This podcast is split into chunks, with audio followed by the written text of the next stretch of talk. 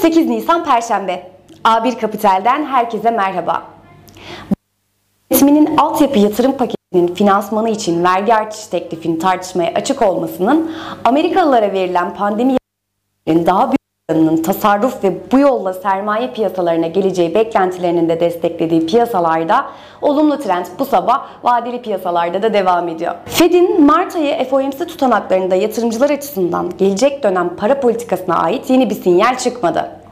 Fed'in dün gece açıklanan 16-17 Mart toplantısı tutanaklarına göre Başkan Powell toplantıda kısa vadeli faiz oranlarının baskı altına girmesi halinde toplantılarda da toplantı bulunmayan dönemlerde de ayarlama yapılabileceği sinyali verdi.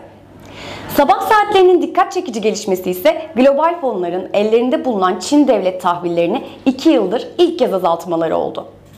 Yabancı yatırımcılar ellerindeki Çin tahvili tutarını en son 2019 Şubat ayında azaltmışlardı.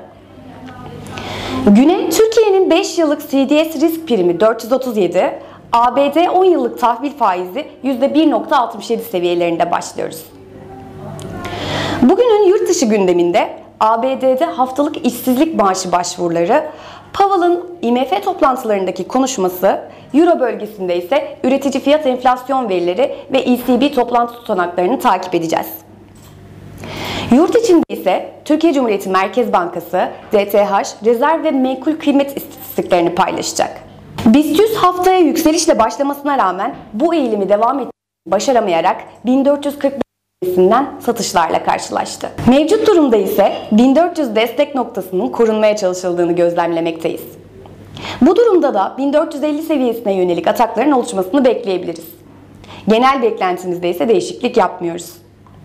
BIST yüzde yukarı yönlü kalıcı hareketlerden bahsedebilmek için 1450 direncinin üzerinde kapanış yapmamız gerekmektedir. Günlük grafikte aşağı yönde hareketlere baktığımızda ters flama formasyonunun destekleri 1400, 1380 ve 1355 olarak karşımıza çıkmaktadır.